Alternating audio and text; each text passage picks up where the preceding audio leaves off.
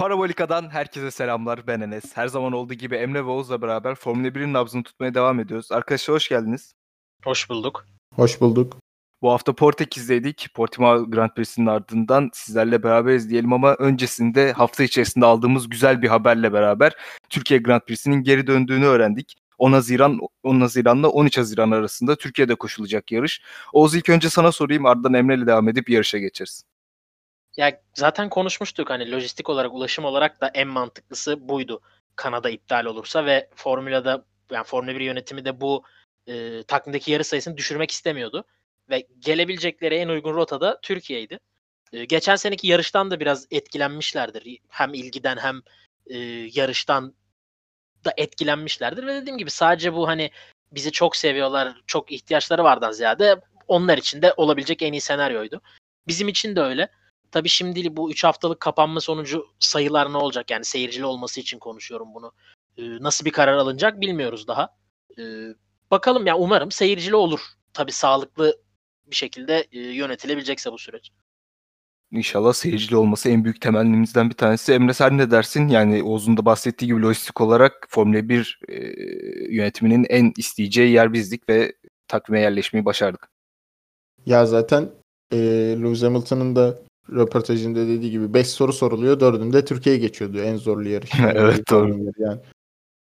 Ya zaten rating olarak da geçen sezon çok kazandırdı. İşte Hamilton'ın orada şampiyonluğunu ilan etmesi, ya, ta, e, amiyane tabirle kaos olması, yağmurlu yarışlar zaten bütün Formula 1 kamuoyunu sevdiği türde yarış şeklidir yağmurlu yarışlar.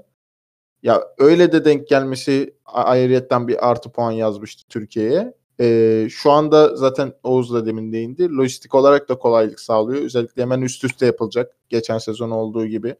Arada bir zaman kaybı da olmayacak. O yönden güzel de bir hafta bizleri bekliyor. Evet gerçekten çok mutluyuz Türkiye'nin tekrardan takvime girdiği için. Ee, inşallah geçen sene gibi daha önce yıllarda olan yarışlar gibi güzel bir yarış bizleri bizleri bekler diye düş söylüyorum ve e, yarışa geçelim. Portekiz Grand Prix'sine geçelim. Ee, o senle başlamak istiyorum. İlk önce Mick Schumacher'in Latifi'ye yaptığı atakla başlamak istiyorum ben bu programa. Çünkü e, Schumacher isminin bir araca pist üzerinde atak yaptığını gördük. Nasıl değerlendirirsin? Ya atak demeyelim aslında. Hani Latifi kendisi yer vermeyi tercih etti. Hani benden buraya kadar dedi. Fakat geçecekti. Yani evet. muhtemelen geçecekti. Çünkü sürekli ya tam yaklaşıyor, atak yapacak artık o konuma geliyor. Bir, birileri tur bindiriyor ve e, yani yer verme hiç İkisini de bu arada hani tebrik etmek lazım. Mümkün olduğunca çabuk yer vermeye çalıştılar. Sonuçta birbirleriyle de yarışıyorlar. Hani sadece Schumacher değil Latifi de öyle. Arkadan aranın kapanacağını bilse de hiç bir şekilde bir öndeki mücadeleye e, olumsuz etki ettiklerini ben görmedim en azından takip ederken.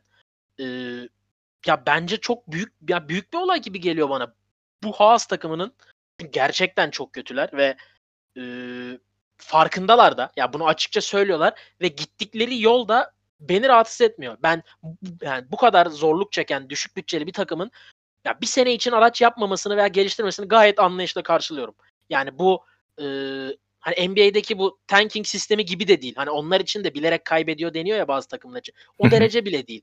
Çünkü burada bir şey kazan yani tamam artık yeni değişen sistemde daha fazla test yapabilecekler. En gerideki takım oldukları için en fazla testi. Fakat bu o değil. Bu tamamen bütçe. Yani bu bir sene onların harcı, harcayacağı par- paranın karşılığını almayacaklar. Çünkü tamamen her şey değişiyor sezon sonunda. Ve bu bence çok anlaşılır. Çok anlaşılır. Yani iki çaylak pilot Mazepin'den gelecek para Schumacher'i de e, Ferrer desteği var ya da yok fark etmez. Schumacher ismini araçta taşıyorsun. Yani bir şekilde gözükeceksin Schumacher olduğu için. Yani bu, bu yarış atak yapmasa bile pistte Schumacher, Latifi ve Mazepin varsa muhtemelen Schumacher'i izleyeceğiz. Tabi başka şeylerden dolayı Mazepin'i izleme şansımız da var. Geliriz de. Ya muhtemelen Schumacher'i izleyeceğiz. Ve bu onlar için büyük bir kazanç. Özellikle bitmiş bir yani 17.lik baktığında Raikkonen'in de yarış dışı kalmasıyla e, alabilecekleri maksimum sonuç normalde 19-20 olacaklardı. Daha fazla kişinin yarış dışı kaldığı yarışlarda daha yukarı çıkabilirler. Ben hala puandan çok uzak olduklarını düşünüyorum. Yani 10 kişinin yarışı bitirmesi lazım ve bunlardan birinin haz olması lazım puan alabilmeleri için. Fakat bir aracı Williams da olsa hiç önemli değil ki Williams'lar sıralamada iyi gözükse de yarışta iyi değillerdi. Geçmesi pist üstünde her şey normalken Latifi bildiğimiz bir sorun da yaşamadı. Bence çok büyük olay ve e, yani tabii böyle bir takımda değerlendirmek ne kadar doğru olur emin değilim ama bence şimdilik iyi iş çıkartıyor Schumacher. Mazepin konusunda bununla ilgili birkaç bir şey daha ekleyeceğim zaten. Mazepin'e de çok ufak değiniriz. Orada takımın da yaklaşımı ile ilgili birkaç bir şey söyleyeceğim. Ben de o Mazepin konusundan devam edecektim ve topu öyle Emre'ye atacaktım. Emre ya e, Oğuz da aslında değindi. Yani Mazepin'i farklı şekilde hep ekranların karşısında görüyoruz ki e, bu hafta yarışta da Perez'e bir saniye kaybettirdiği bir mavi bayrak sırasında sekans var.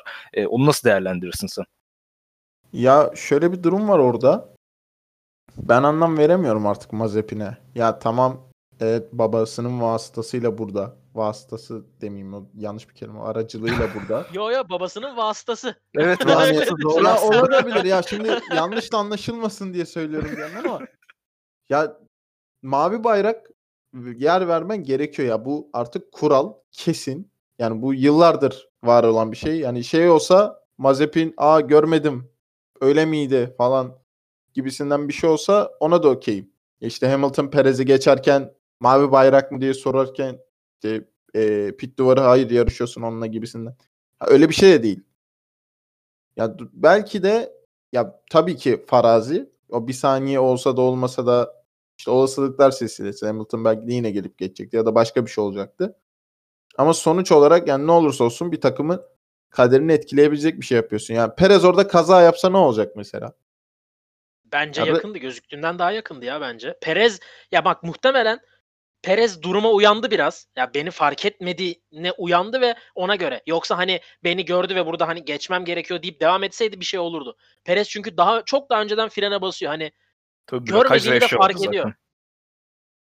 Ya işte o yüzden bence birazcık daha Haas e, yönetim o yönetimin kadrosu da bu yönden özellikle iki pilotunda ki Schumacher bu, bu noktada biraz daha artıda. Çünkü dediğin gibi Latifi ile yarışırken de hemen yerini verip aynı zamanda yarışmaya devam etti ikisi de. Yani bu bile büyük profesyonellik örneğidir ne olursa olsun.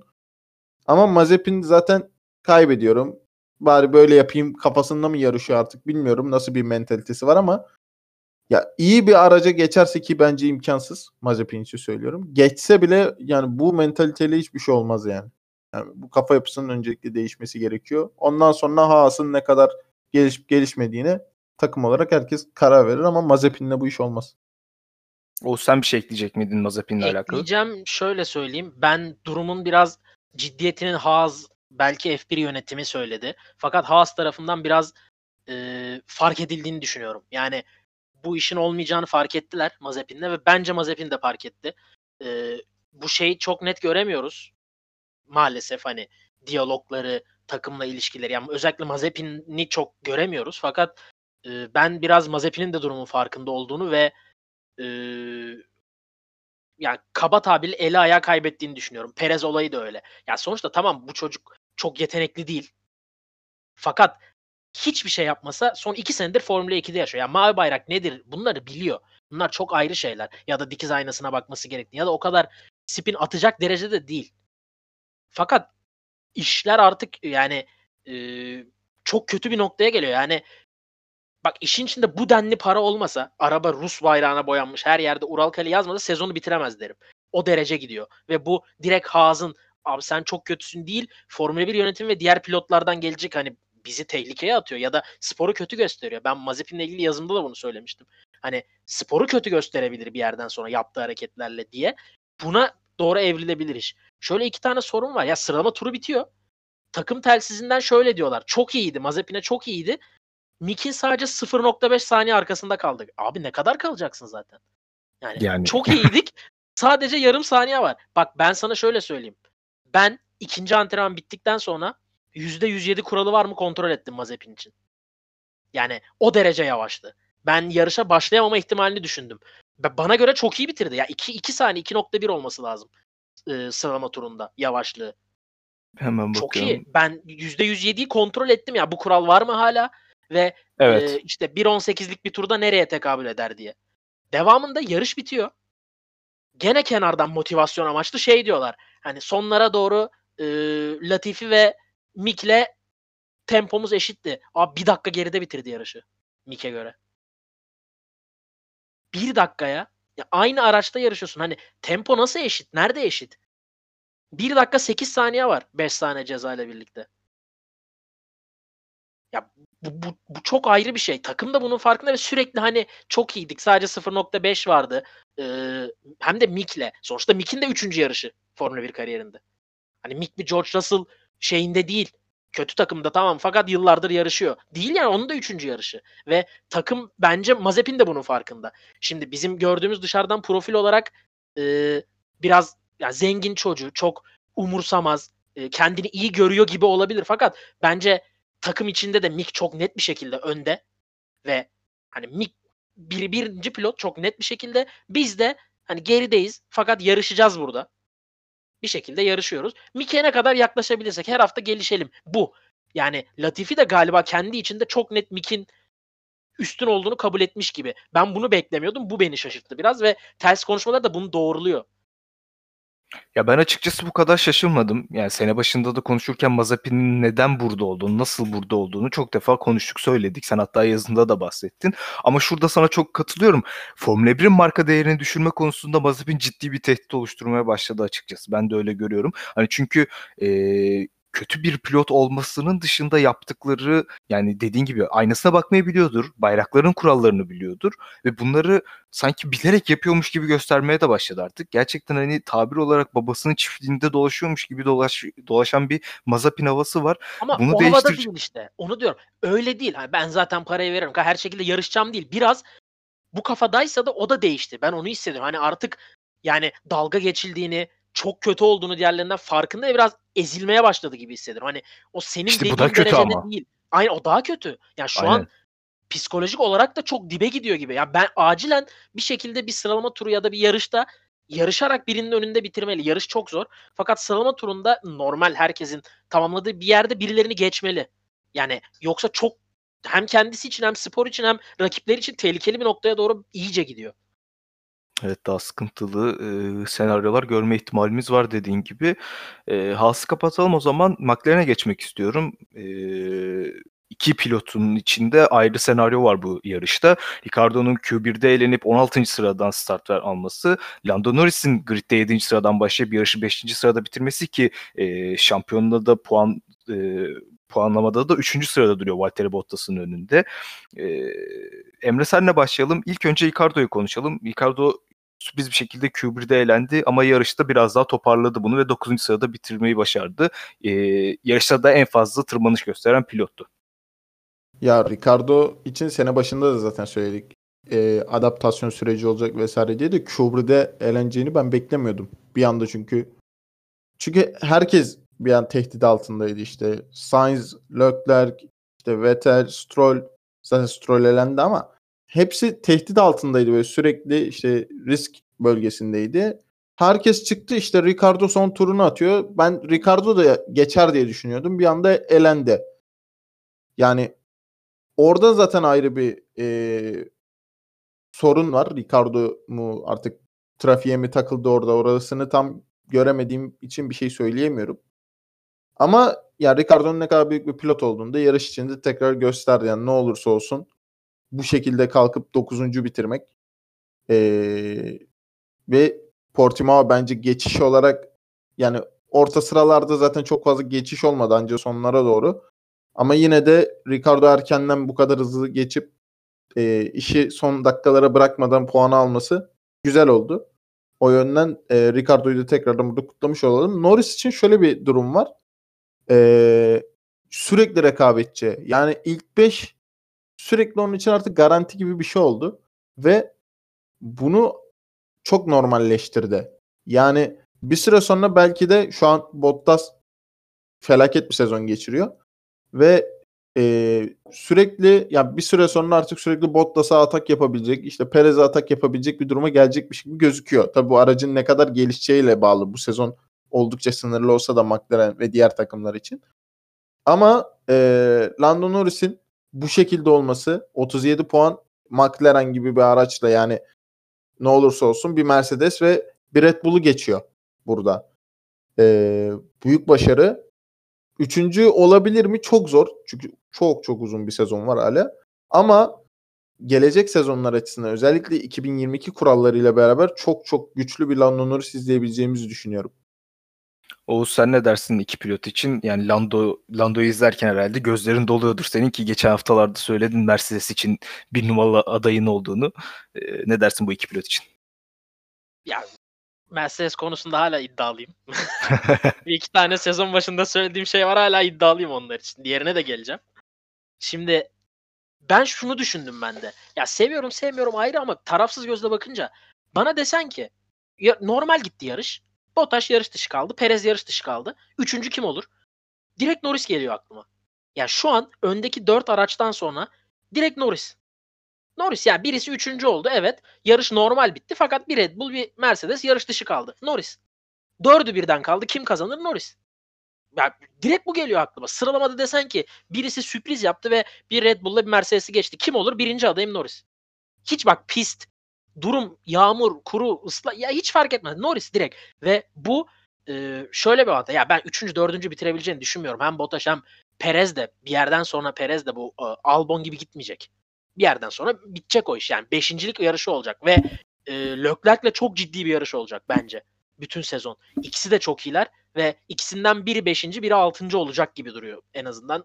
Ya şimdilik öyle gözüküyor. Fakat geri kalanların bu kadar önünde olmak e, sadece araç da olmadığı belli. Yani Alpinler bu hafta sonu tek turda en azından hızlıydı. Yarışta da Alonso iyiydi. Ferrari'ler e, ya üçüncü takım demek iddialı ama ilk ya dört takımdan birisi ya üçüncü ya dördüncü pistine göre gününe göre. Onlar iyi. Alfa Tauri'ler bir çıkıyor bir geliyor. Hiçbir şey değişmiyor. Norris hep orada. Yani hep orada biliyorsun ki ilk 5. 5 olmasın 6 7. 7'den aşağı neredeyse garanti gibi düşmeyeceği ve bu e, bilmiyorum çok büyük bir artı. Emre'nin dediği gibi McLaren gibi bir araçla ya tamam şu, muhtemelen şu an en hızlı 3. araç. Fakat şampiyonda 3. olması gereken pilot yok karşımızda.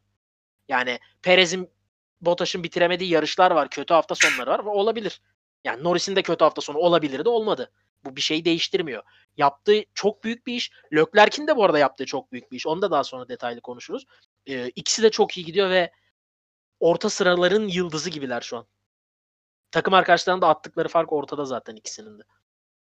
Eee, katılıyorum. Lando'da benim söyleyeceklerimi aslında söyledi yani ne zaman bir üçüncü pilot olarak baktığımızda Lando'nun oraya girebileceğini düşünüyoruz herhangi bir, eee, olağanüstü durumda diyeyim. Eee, Ricardo konusunda şuna değineceğim. Geçen sezon Ricardo'yu konuşurken Renault takımında ne yapacak, ne edecek, nasıl bir sezon geçirecek derken bizi aslında şaşırtmıştı. Çünkü öyle bir olgunlukla, öyle bir, eee, sezon geçirmesini çok fazla beklemiyorduk açıkçası. Ama, eee, bizi şaşırtmıştı orada. Bu sezonda ben Ricardo'nun, eee bu kadar Lando'nun arkasında olacağını düşünmüyordum. Şu açıdan düşünmüyordum. Yani tabii ki de e, Lando'nun pist üzerindeki performansı çok iyi. Ama Ricardo'nun bunu bu kadar çabuk kabul edeceğini düşünmüyordum. Bu iyi mi kötü mü hala kararsızım ama olgunlukla karşılaması ve hala e, araca alışabiliyor olması, bu süreci de çok iyi yönetiyor olması. Benim Ricardo zaten çok sevdiğim bir pilot kendisi. E, bu üzerine bunları yapması beni biraz daha mutlu etti. Ricardo'ya bakış açımı daha da arttırdı açıkçası. E, Ricardo konusunda da bunu söylemiş olayım ve Evet şöyle söyleyelim. Leclerc ve Norris'le birlikte 3 yarışta da puan alan tek pilot Ricardo. Yani Verstappen evet, evet. ve Hamilton'ı ayırıyorum. Orta sıralarda hani 3 yarışta da puan aldı. Hani durum o kadar iyi gözükmüyor dediğimiz pilot şu an 3 yarıştan da puan aldı. İstikrarlı bir şekilde ilk onda yani. Kesinlikle katılıyorum. Bu Q1'de bu hafta eğlenmesi. Bu. Öyle düşün. A- aynen işte zaten e, Ricardo'yu sevme sebeplerimizden bir tanesi de bu ama biraz da pist üzerinde yaptıklarından çok Oğuz e, pist dışında telsiz konuşmalarında e, yarışlardan sonra sıralama turlarından sonra yaptığı açıklamalarla o olgunluğu e, açıkçası Ricardo'dan çok fazla beklemiyordum bu, bu tarz bir olgunluk. Daha bir ya bunun şeyini karşılığını bulamıyorum kelimenin ama bu, bu olgunluk çok daha hoşuma gitti açıkçası. Onu e, belirtmek istedim. E, McLaren'i kapatalım o zaman. E, Alpine geçelim. Bu haftanın e, iyi takımlarından bir tanesiydi Alpine ki e, sıralama turlarında Ocon'un öne çıktığı, yarışta da Alonso'nun öne çıktığı bir e, durum ortaya çıktı. Ocon çok güzel bir sıralama turu geçirdi. 6. sıradan başladı. Yarışı da 7. sırada bitirdi. Alonso da Ricardo'dan sonra en fazla tırmanış yapan pilotlardan bir tanesiydi. O da 13. sıradan başladığı yarışı 8. sırada bitirmeyi tamamladı. Emre senle başlayalım. Alfine'i değerlendirelim. Ya geçen sezondan da baktığımız zaman e, Renault burada da çok kötü değildi. İyi de bir performans göstermişlerdi. Ki ben o konuda fantezi takımımı almıştım bu arada son anda. Onu yani bir çocuk herhalde bir şey yapar diye bekliyordum. İçine doğmuş. Tabii tabii. Ya şöyle e, zaten Alfin cephesinden de açıklamalar belli yönde. Ya biz Ferrari ile mücadele edeceğimizi beklemiyorduk diyor. Portekiz için söylüyor bunu. Alonso da söylüyor. İşte o konuda keza aynı şeyleri söyledi. Ve şöyle de bir durum var. Bence maksimumunu aldı Alpin. Ya tamam Ocon 6.dan 7'ye düştü. İşte Alonso belki daha iyi sıralama turu alabilirdi vesaire. Ama o şartlara rağmen bence alabileceklerini aldılar. Çünkü bir süre sonra e, Leclerc iyice farkı açtı. Ya yani o konudan tamamen koptu. E, onun dışında da zaten Ocon tehdit edecek çok fazla kimse olmadı. E, işte Sainz'i geçti. Sainz'i geçtikten sonra da normal yarışına devam etti. Bitirdi. Ekstra bir kaos olsa daha da değerlendirebilirlerdi belki ama onun için bir şey yok. Alonso konusuna gelince ya artık Alonso kalitesini artık tartışmayacağımız pilot. Kez dünya şampiyonu. Evet bir belli bir süre ara verdikten sonra geldi vesaire ama böyle bir yarışta tekrardan ben buradayım diyebilmesi bence orta sıra rakipleri için de güzel bir mesaj oldu ki kendisi de zaten İspanya'ya hazır olacağını söyledi Alonso. Ee, bu yarışta iyiydik ama İspanya'da daha iyi olabiliriz gibisinden bir açıklama yaptı. Ya Alpin bu sezon geçen sezonki yani e, nasıl söyleyeyim ortalama olarak o kadar yukarıda bitirmeyecekler. Burası bir gerçek. E, muhtemelen onlar da kafalarında biraz daha 2022 var. Çünkü Alonso'yu da getirme sebepleri aslında biraz da o tecrübeyi kullandırabilmek ama bu sezon içerisinde böyle bir iki yarışlarda e, sıyrılabileceklerini düşünüyorum. En azından işte 5-6 olabileceklerini düşünüyorum. Çünkü araç yapısı biraz daha uyuyor bazı pistlere. E, ama onun dışında böyle geçen sezonki bir Renault diyeyim. O tarz bir şey olmayacak. Bu arada Cyril Abiteboul da e, Alpine takımına geri dönmüş. Bu bir saat önce çıkan bir haberdi ama e, tam ne Başka olarak bir döndü yerdedir muhtemelen. Evet, Aynı e, konumda dönmemiştir. danışman olarak galiba atanmış ve e, Renault E E-Tech V6 hibrit motorların bileşenlerini üreten şeyin e, danışmanı olarak atanmış galiba. Anladığım kadarıyla tam bir bilgi görmedim. Şu an sadece haberi gördüm. O sen ne dersin Alpine takımının bu haftaki performansı için? Ya sanki bir haftalıktı gibi geldi bana biraz. Yani Ocon haftaya gene- şaşırttı. O kesin.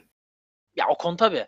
Ama altıncılık devamında 7-8 ya. Mesela haftaya İspanya için 7-8 sizce çok olası mı? Bence Ya sıralama daha yüksek. İki E, araçta tabii. puan almaları. Sıralama turuna bağlı tabii biraz ama çünkü hani Ya biliyorsun İspanya'da her şey sıralama turuna bağlı. O a- çok Aynen. ayrı. Ama ben sıralamada da hani bir araçta puan alabilirler mi? Tamam ama mesela şöyle bakalım. Yani Sainz haftaya denklemin dışında kalır mı? Bence çok net değil. E Sainz girdi mi? Ricardo Gazli senin arkanda kesin kalır mı? Bence Ricardo kesin kalmayacak. Eğer İspanya uygunsa McLaren. E iki zaten orada. E 9-10'a düşüyorsun. Hani birisi daha gelse ki alttan gelebilecek şu aşamada en azından bir tek Gazli var gibi. E dışarı kalıyorsun zaten ve sen şunu söyleyeyim McLaren Ferrari'den hala yani en iyi olduğun pistte bile çok iyi değilsin onlara kıyasla. Bunu gördük. Yani hem cumartesi günü, cumartesi günü de Sainz'in arkasında kaldılar sonuçta. Arkadakilerin geri kalanların polünü Sainz aldı. E, pazar günü yarışta hem Leclerc hem Norris önünde. İleriye doğru adım var mı? Kesinlikle var. Ama bu devamlı iki pilotla puan almayı e, sadece Ocon performansı için söylemiyorum.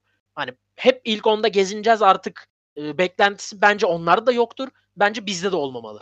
E, biraz haksızlık ederiz eğer öyle değerlendirirsek.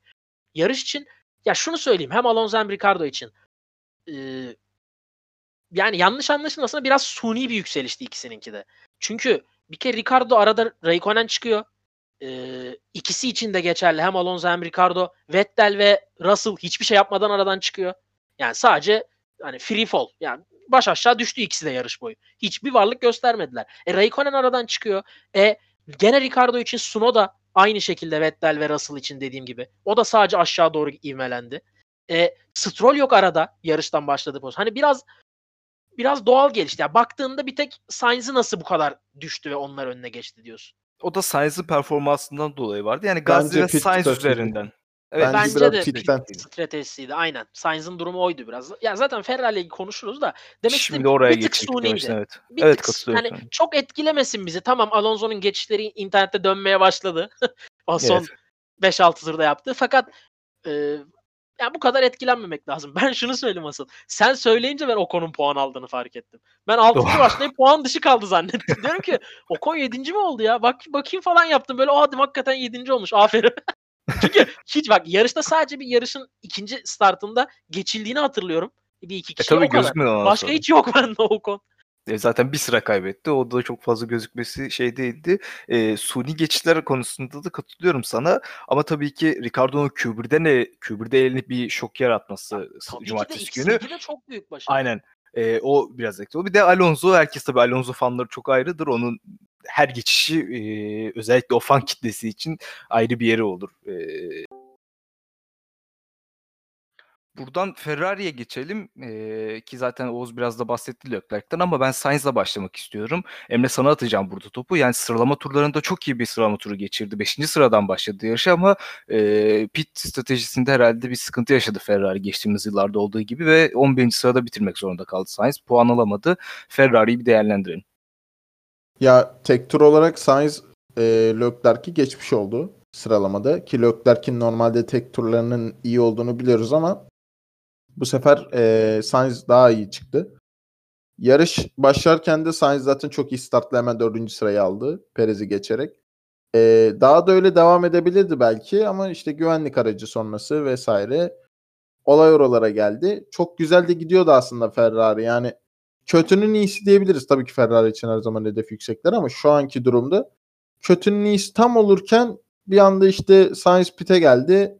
Yarışın daha bitmesine sanırım e, 30 küsür turdan fazla vardı. Hatta 40 tura yakındır belki. Orta hamura geçildi. Sainz'in bütün rakipleri sert hamura geçti. Şimdi orada zaten birazcık kayış koptu Sainz için. Çünkü Leclerc de sert hamura geçti. Ee, ya ondan sonra zaten şeye de dikkat ettim ben. Yarışın sonlarında da baktım. Sainz'in arkasındaki herkes Sainz'dan neredeyse bir saniye kazanıyor. Her tur. Yani bunu göre göre belki de yani ne kadar şey olurdu bilmiyorum ama bu şekilde geleceğini bir pite daha razıydı yani bence. Çünkü gitgide kan kaybetti sürekli yani biraz daha zaman olsa belki işte Alfa Romeo'ya da geçecek. Aston Martin belki dibine gelecek falan ya. O raddeye geldi iş. O yönden birazcık kendi ayağına sıkmış oldu Sainz tarafından. Leclerc de zaten yani geçen hafta Oğuz da söyledi. İyi mi kötü mü bilmiyoruz. Ya bu arabadan ne kadar alıyor ne kadar almıyor da bilmiyoruz tam olarak. Altıncı mı? Altıncı. Yeterli mi? Yeterli. Yani Ferrari için zaten ayak, ayakta kalan son kale oldu bir yandan. E, bu yarış özelinde. Ki zaten 3 yarışta da puan almayı başardı ve puantaj olarak da Norris'te yakın. Çok bir farkı yok. Sainz'dan e, tabii Sainz bu yarışta puan dışı kaldığı için bu biraz daha suni olabilir olsun deyimiyle ama şu an Sainz 14, Leclerc 28 puan ikiye katlamış bir durumda. E, hala takım arkadaşından önde götürüyor. Lando ile Leclerc arasında da 37'ye 28 e, 9 puan fark var. 9 puanlık fark var. Ee, ya İspanya'da zaten muhtemelen yine tek turların e, önde olacağı. Çünkü geçiş çok çok zor ve İspanya genelde sıkıcı bir yer. Yani bu arada Liber Yarımadası'na da yazıklar olsun. Yani tam futbolunuz iyi de iki pist de mi kötü olur ya? Hem Portekiz hem İspanya. Doğru. Oradan da bir sıkıntımız var. Ya e, Ferrari için bence bu sezon biraz daha iyi gidiyor. Pit duvarında tabii ki Sainz olduğu gibi hatalar var ama en azından 5-6 saniye pit görmüyoruz. 2.5'ler 2.6'lara falan düştü. O birazcık artı bir yön. Ama onun dışında tabii ki e, daha çok uzun yolu var Ferrari'nin. Ama yani şunu ekleyeyim ben. Geçen sezondan sonra ne olursa olsun böyle bir yükseliş bence çok büyük başarı. Yani 7. 6. mı olacak derken şu an 3. olabilir mi konuşuluyor. Bu bir sezon içerisinde gerçekleşen bir olay ve şartlar kısıtlıyken oluyor bu. İspanya'ya da ayrıca e, ekstra bir parçayla gelecekler. İşte o Fanatik gazetesinin facia de- dediği parçayı ekleyerek gelecekler. O da bir artı katacaktır İspanya için ne olursa olsun. E, iyi sonuçlar alacaklar ama dediğim gibi ne kadar ilerleyebilir, ne kadar istikrarlı olur orası biraz soru işareti sadece. Ben Sainz'da şu noktaya değinerek Oğuzhan'a pas atacağım. Yani sıralama turlarında çok iyiydi. Beşinci sıradan kalktı ki yarışa dördüncü başladı aslında. Çünkü startta Perez'i de geçmeyi başarmıştı. Ee, iyi bir başlangıçtı ama kötü bir e, sonuç oldu. Sen ne dersin Ferrari için? Ya biraz başladığı lastik yaktı bence ya. Ya o da Leclerc gibi sarı hamurla başlayabilseydi Q2'den öyle gelseydi e, çok daha farklı olurdu. burada şunu görüyoruz şimdi. Sonuçta etrafındakiler de aynı hamurla başladı. Ocon ve Sainz, e, Ocon ve Norris ve onların arkasında bitirdi. Muhtemelen yarış temposu e, Ferrari'nin gerisindeydi. McLaren'i zaten tahmin edebiliriz. Fakat bence Alpine'in de gerisindeydi. Burada Leclerc'i farklı lastik yani rakiplerine göre farklı bir şekilde başlaması kurtardı. Ee, yani pit, pit duvarı kısmı tamam. Hani katılıyorum Emre'ye ama bence biraz da e, gene pit duvarı kurtardı Leclerc tarafından gelen puanları. Çünkü ben o da yumuşakla başlasaydı yarışa bu şekilde bitmeyecek. Bence e, Ocon'un hatta Alonso ve Ricardo'nun bile çok zordu önünde bitirmesi e, gibi hissediyorum en azından Leclerc açısından. Sainz açısından hızı gösterdi. Yani burada bir şey yok. Hani ben çok rahat bir şekilde hani Leclerc'i geçebiliyorum. Mesajını 3. yarıştan verdi. Ve bu e, ya Perez Verstappen durumu gibi de değil. Burada biraz daha yakın olmasını bekliyoruz aslında bu iki pilotun. Diğer tarafta Verstappen'in yıllardır e, Red Bull'da kalması ve hani çok büyük bir yetenek olarak görülmesi falan var. Fakat burada e, Leclerc tamam çok büyük bir yetenek fakat denk iki pilot. Nispeten denk iki pilot. Tecrübe olarak da hatta e, Sainz daha eski Formula 1'de. E, bu bu yönden Sainz açısından etkileyici ve beni çok şaşırtmadı. Fakat e, ya yarıştaki düşüş çok kötüydü. Bir an, yani Sainz için yarış muhtemelen her tur bakıyordur kaç tur kaldı yarışın bitmesine diye. O şekildeki yarışlarda yani herkese geçilmeye başladığın yarışlar işkence olur bir yerden sonra ve e, inşallah haftaya kadar toparlar. Çünkü gerçekten yani dün akşam bizim saatimizde 7'den şu ana kadar hayattan nefret ettiğine eminim Sainz'in ya. Muhtemelen yani. Memlekete dönüyor ya o kadar. Evet onu diyecektim ben de. Memlekete dönüyor belki. Bu arada bir ben iyi olmasını olur. bekliyorum ya İspanya'da. Katılıyorum. Ben de Sainz'in bu kadar kötü Sanki bir hafta geçireceğini düşünmüyorum. de ya Ferrari'nin. İspanya ha, Ferrari yani ben e, geri kalanların Polini Leclerc'ten bekliyorum ya İspanya'da. Bana uyacak gibi geliyor yani.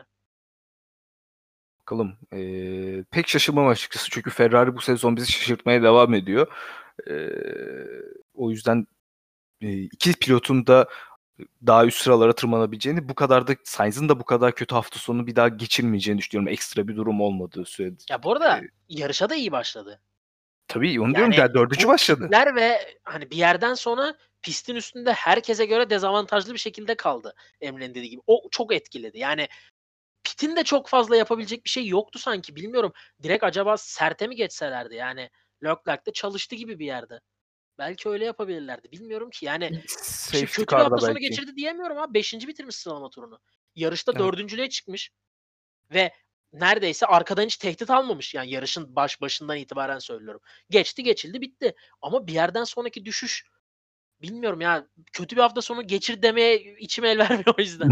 ya Yarışın güvenlik aracı güvenlik ama. aracı sonrası için biraz öyle oldu. Güvenlik aracı girmese bambaşka bir şey de izleyebilirdik yani. Birazcık Olabilir. o da yaktı. Evet değişebilirdi orada senaryo. E, o zaman Ferrari'yi de kapatıp Mercedes'e Red Bull'a aynı anda geçelim. Bu sezonun iki şampiyonluk adayı ve iki klasman şampiyonluğu adayı takım aynı zamanda. E, yani Red Bull takımı bu bu hafta sonunu hiç memnun değildi. Ne kadar sıralamada kötü bir sıralama yakalamamış olsa 2 ile 4'ü yakaladılar ama sonuçta iki Mercedes'in arasına girmeye başardı Verstappen her zaman olduğu gibi.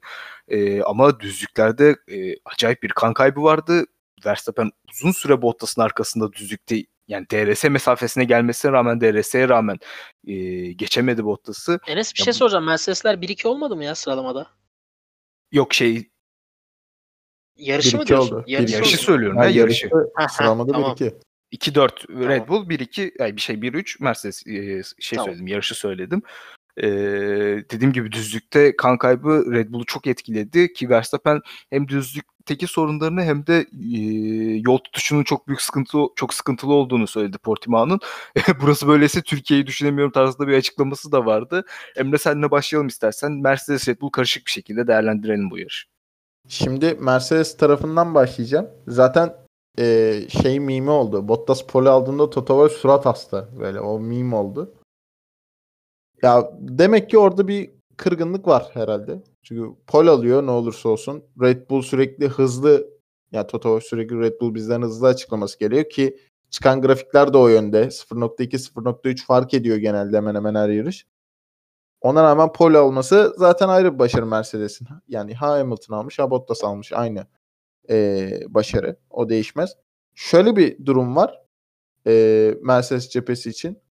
Bence Hamilton'ın geçen sezondan da geçen sezon da tabii böyle çok kolay yarış kazandı oldu. Ama bence kazandığı en kolay yarışlardan bir tanesiydi. Ya bilmiyorum katılır mısınız? Çünkü e, evet geçildi.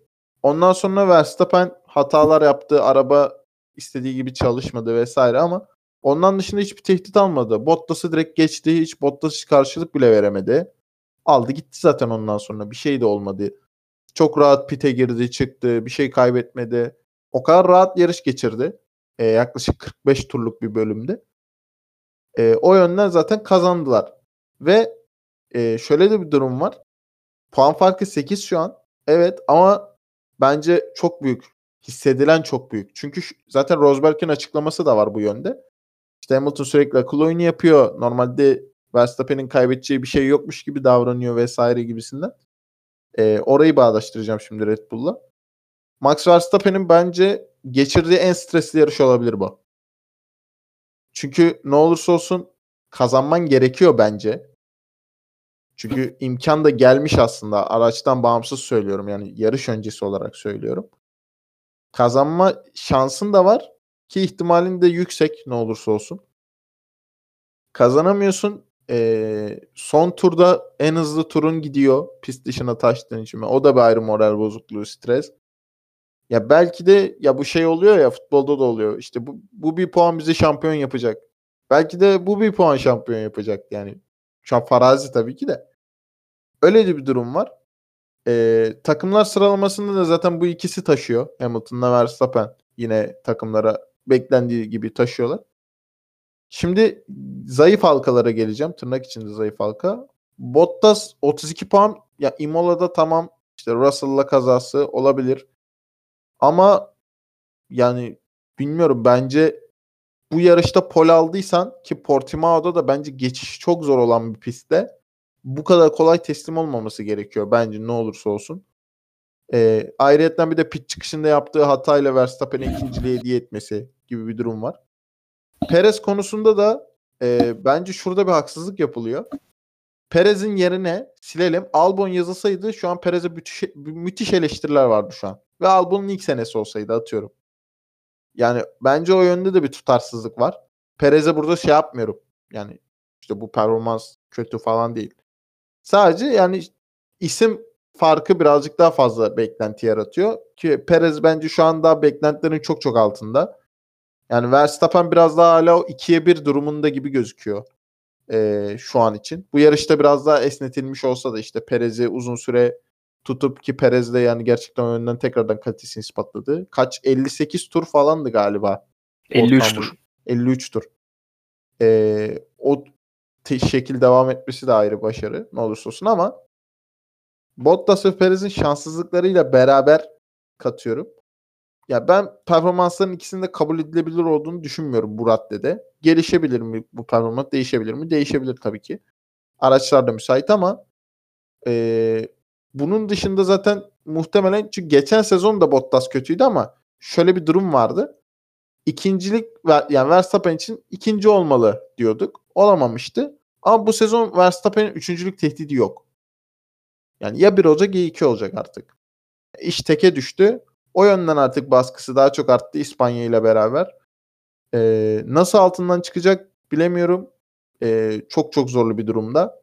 Ne olursa olsun 8 puan geride hiçbir şey ama psikolojik baskı çok yüksek. Çok keyifli bir şampiyonluk yarışı olacakmış gibi gözüküyor ama dediğim gibi yani Verstappen'in biraz daha bu genç yaşında bu şampiyonluk psikolojisi baskısıyla Hamilton gibi bir isimle karşılaşmasının baskısını üzerinden atması gerekiyor. Onu da göreceğiz. Emre, e, daha doğrusu Oğuz sana sözü bırakmadan önce ben de Emre'nin şu söylediklerinden devam etmek istiyorum. E, Verstappen'in baskı konusunda kesinlikle katılıyorum sana ki yani e, bu işleri en iyi bilen ve bu sporda bunları en iyi yapan kişi Hamilton'a karşı yarışıyor. Çok kolay bir iş değil ve hani aradaki yaş farkı da sonuçta bu da önemli. Ne kadar e, Verstappen artık olgun bir pilot olmaya doğru evrilse bile sonuçta bir yaş farkı var ve tecrübe farkı da var aynı zamanda. Hamilton'la pist üzerinde yarışmaktan belki daha zordur pist dışında psikolojik olarak yarışmak ki bunun hani bunun şeylerini Bottas'tan Bottas'tan da gördük e, belgesel olsun ki yani kendi e, okuduğumuz bildiğimiz şeylerden olsun. Hamilton'da psikolojik olarak yarışmak bazı zamanlarda pist üzerinde yarışmaktan daha zor gelebilir Verstappen'e. Bu burayı aşması lazım. Kesinlikle katılıyorum sana orada. E, Perez konusunda daha üçüncü yarışı geride bıraktık. Yeni bir araca geçti ve hani bu aracı kim gelirse gelsin herkesin söylediği şey bu araç tamamen Verstappen için yaratılmış bir araç deniyordu. E, zorlu bir aracı kullanıyor Perez ki hayatında da ilk defa bu kadar rekabetçi bir aracı kullanıyor. Buna rağmen 3. yaşından sonra e, ki yani kendisi bu hafta sonu e, en iyi sürücü seçildi fakat bana göre değildi mesela. Ee, ancak hani seçenleri de niye seçtiniz de diyemezsin. Sonuçta 53 tur orta hamurla attı ve hani bir şans denedi sonuçta orada. Bir ekstra bir olay bekledi. Kolay bir iş yapmadı. Ee, ama hani daha 3. yarışta ve buna rağmen bu daha önce bu koltuğa oturmuş pilotlara göre doğal olarak beklentimiz de bu yöndeydi zaten. Daha iyi bir performans gösteriyor. He, daha üste çıkmalı mı? Kesinlikle çıkmalı. Hala dediğin gibi Verstappen 2'ye 1 yarışıyormuş gibi gözüküyor. Daha fazla yardım etmeli ki bu e, hibrit çağda en iyi aracı yakaladıklarını söyleyen Horner'ın da yani bu şampiyonada ciddi bir şekilde Hamilton'la kapışabilecek bir Verstappen varken ona biraz daha yardıma ihtiyaç var.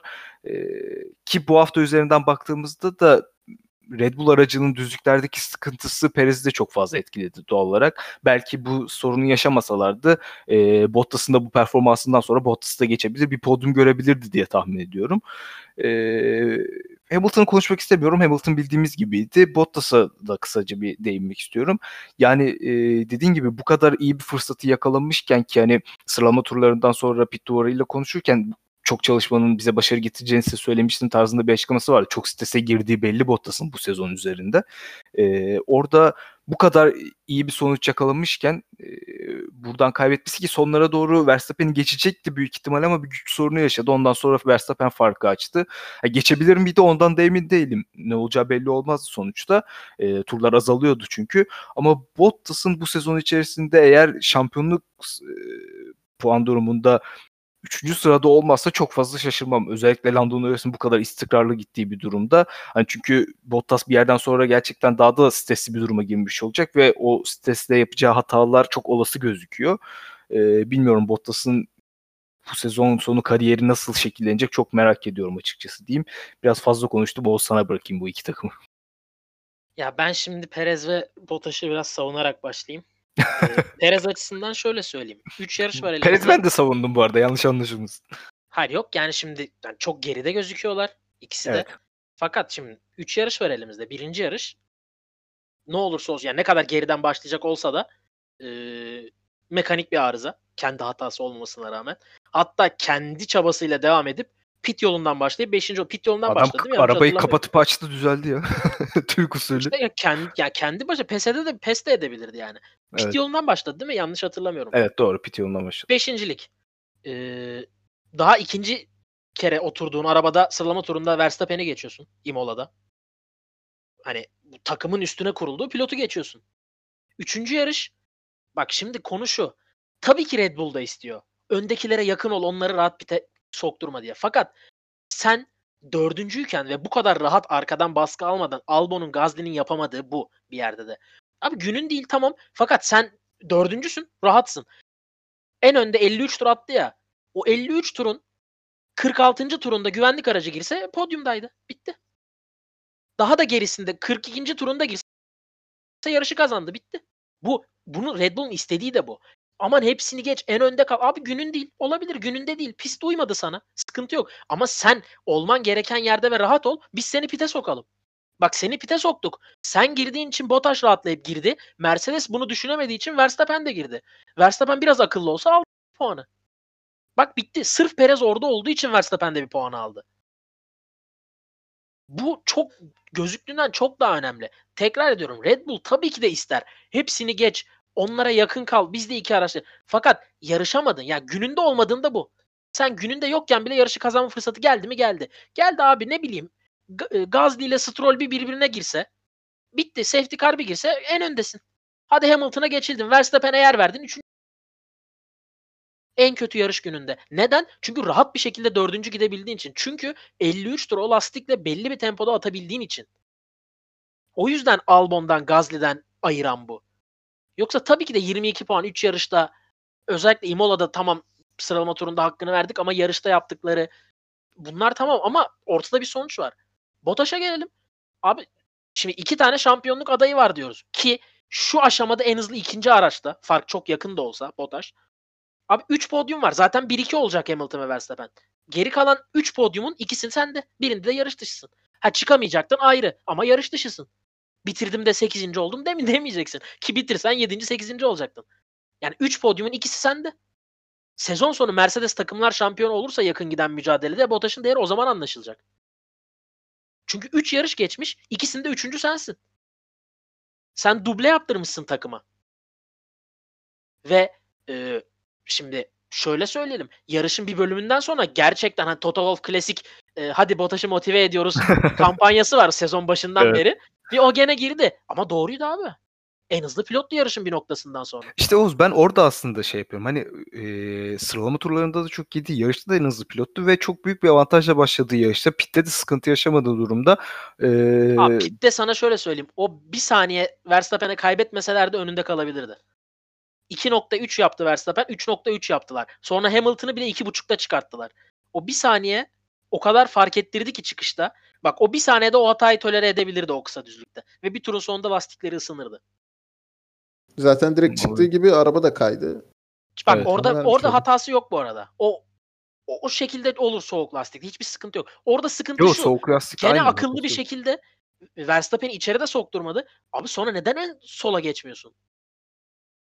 Geçsene sen en sola. Bırak dışarıda Verstappen kalsın. Hiçbir şey yapma. Gene geçil. Verstappen Hamilton'a 0.5 saniye kaybetsin. Seni dışarıdan geçeceği için. Orada yap yani bilir hani ge- bırakmış gibiydi. Abi geçildik zaten ya. Hani geç tamam. Geç gibiydi. Abi çünkü yan yana dönmüyorlar. Dönüyorlar ve önde. Sola geçse geçer. Geçmedi. Israr ben anlamadım. Çok akıllıca yaptı. Virajın içinde tam ortasında kaldı. Dışarı doğru savrulmayı seçmedi. Savrulsa bir uyarı gelip devam edecekti önde olduğu için. Pist dışından geçmiş sayılmayacaktı. Fakat Hı hı.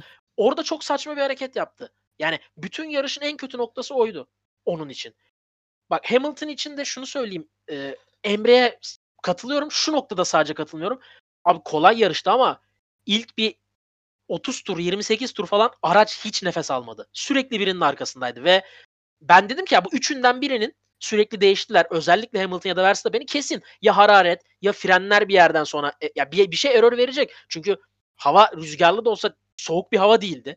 Tahminimce şimdi bilmiyorum da güneş vardı ve sıcak gibiydi yani. İnsanlardan alınan tepki de o derece Ben şey. 20 küsür derece diye hatırlıyorum. Yazıyordu ama. 20 Sıcak bir 30'dur. havaydı yani. Bence de. E, sürekli yakın takip. Lastikleri zaten bitiriyorsun. Onu geçtim. Hararet. Ya fark ettiyseniz Hamilton sürekli düzlüklerde sağa çıkıyordu. Araç Evet. nefes alsın diye. E, frenlerin ısınma sorunu Mercedes'te bir konuştular ettiler. Bence ilk 30 tur falan özellikle Verstappen ve Hamilton için çok sıkıntılıydı.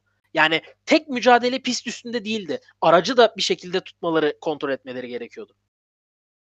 Kesinlikle katılıyorum sana ki Hamilton yani e, geride olduğu sürede agresif sürüşü de yani bu e, etkenlere rağmen agresif sürüşü de e, takdir edilisiydi gerçekten. O, o sekansı izlemek de çok hoştu açıkçası. E, ya Bottas konusunda tekrar dönecek olsak şunu söylemek istiyorum. Hani e, sen söylediğin senin dediklerine de kesinlikle katılıyorum. Çok onun üçüncü olması, iki kere üçüncülüğü alması özellikle klasman şampiyonluğunda e, eğer Mercedes önde tamamlarsa çok büyük bir etken olacak Bottas'ın bu üçüncülükleri. Abi sadece klasman olarak da düşünme. Enes şöyle düşün. Duble yapan kaç takım var bu sezon? Yani iki kere iki araçta da podyumda yer alan duble demeyelim de. Mercedes sadece. Eh, o kadar abi. Aynen. İki, Ya, iki ama bu tulumun da senin orada gözüktüğü tek takım. Ama şöyle bir şey var. Bu zaten beklediğimiz bir şey değil mi? Hani bu ekstra bir olay değil. Şimdi mesela buraya duble yapan e, Red Bull olsaydı biraz daha şey bakabilirdik. Yani Mercedes Araç performansı olarak katılmıyorum sana. Portekiz biraz Hayır, neyse yani de. Nasıl yani? Yani ilk iki yarışta Red Bull yapsa şaşırtıcı olmazdı. Gözüken o. Ki bu pistte Hayır, de bence Mercedes biraz de şaşırtıcı olmuyor. Onu demek istiyorum ben. E, değil zaten. Görevi aynen. o işte. Ben de diyorum ki görevini yapıyor. Yani bir Hayır, yarışta görevi yapamadı. o. Evet evet. Ben Sıkıntı yok zaten ama Bottas görevini için, şu an yerine getiriyor. Bottas gitsin şu an Verstappen'le Hamilton'ın şampiyonluk mücadelesi olarak baktığımızda gitsin onların arasına girsin her yarış birinciliği oynasın değil. Tabii ki de Bottas bir ikinci pilot Mercedes'te ve bazı yarışlarda ciddi bir görevi olacak e, Hamilton için ve Verstappen'e karşı yarışlarda yani. O yüzden ama bu bu yarışta eline geçen bir fırsat vardı ya onu değerlendiremediği için bu yarış üzerinden ben performansını kötü buldum. O yüzden bu bu şekilde söyledim. Yani ama senin... başlayıp çok silik gözündü pardon. Evet aynen aynen aynen. Yo çok güzel noktaya değindin Emre. Benim de demek istediğim nokta oydu ama senin o senin dediklerine de katılıyorum kesinlikle. Yani bir Bottas sonuçta yani şimdi şey olmasın ama bir görev adamı. Mercedes takımında ve bunu da çok iyi yerine getiriyor ne olursa olsun. Yani Hamilton'ın şampiyonluklarında onun da ciddi bir payı var. Bu e, yadırganamaz bir durum. O yüzden e, bu şekilde eğer ekleyecek bir şeyiniz yoksa Mercedes Red Bull'da kapatalım. Yavaş yavaş programı da kapatalım. Haftaya Oğuz e, söylemek istediğin bir şey var mı? En sevdiğin pistlerden bir tanesine gidiyoruz Katalunya'ya. Bilmiyorum. Cumartesi izleyin yeter. yeter değil mi? Çok fazla evet, zaten, bir şey yok. Ya e, Portimao'da da yani e, ilk iki yarışa göre daha da sakin bir yarıştı. Tek safety car vardı ki yani onda da çok büyük bir kaos yoktu sonuçta. Yani İspanya'da da olacak gibi gözükmüyor. Dediğim gibi sadece cumartesi günü izledikten sonra yarışın nasıl şekilleneceğini anlayabiliyoruz. E, ardından da Monaco var. Daha sonrasında Azerbaycan ve Türkiye var. Yani ilk bundan sonraki iki yarışta biraz sıkılabiliriz. Tabii Monaco'nun ayrı bir havası var. Orası e, ayrı bir tartışma konusu ama e, özellikle İspanya'da biraz sıkılacağız gibi gözüküyor. Yine de iki haftalık bir araya da bir haftalık ara vermeden tekrardan Formula 1'e e, kavuşacak olmak hafta sonunda bizi mutlu ediyor diyelim. Ekleyecek bir şeyiniz var mı bu yarışla alakalı? Ya o pisti biraz şey yapmışlar bu bilgisayar kurulumlarına next next yapıyorsun ya. Evet. evet. İspanya'ya biraz o muameleyi yapmışlar. E, değişti İspanya'da bir nokta yanlış bilmiyorsam. Bu arka düzlüğün sonundaki viraj biraz değişti. Gene yani ne kadar aynı. Etkiler? Yok hiçbir şey etkilemez ama yani. bir tık değiştirdiler. Küçük küçük oynuyorlar işte. yani Hiç, hiçbir şey etki edecek. Geçen gün galiba Verstappen söyledi. Birisi söylemişti. O son Şiga'nın kalkması lazım diye. Çok mantıklı. Ya en azından hızlı iki virajla start finish düzlüğüne de daha şey çıkabilirsin. Daha dolu. O Shigan bütün her şeyi öldürüyor. Yani sıfıra iniyorsun. Ondan sonra sen zaten hani hızlanıp öndeki aracı yakalayana kadar start finish düzlüğü bitiyor. Diğer taraftan iki hızlı virajda çıkmak çok fark ettirir. En azından start finish'teki geçişleri için. Bakalım senin bu düşündüklerini fiyatı düşünür mü acaba? Ee, o zaman size ve dinleyicilerimize teşekkür edelim. Bu haftalıkta Parabolika'nın sonuna geldik. Haftaya İspanya'da Katalonya Grand Prix'sinin ardından sizlerle birlikte olacağız. Hoşçakalın. Hoşçakalın. Hoşçakalın.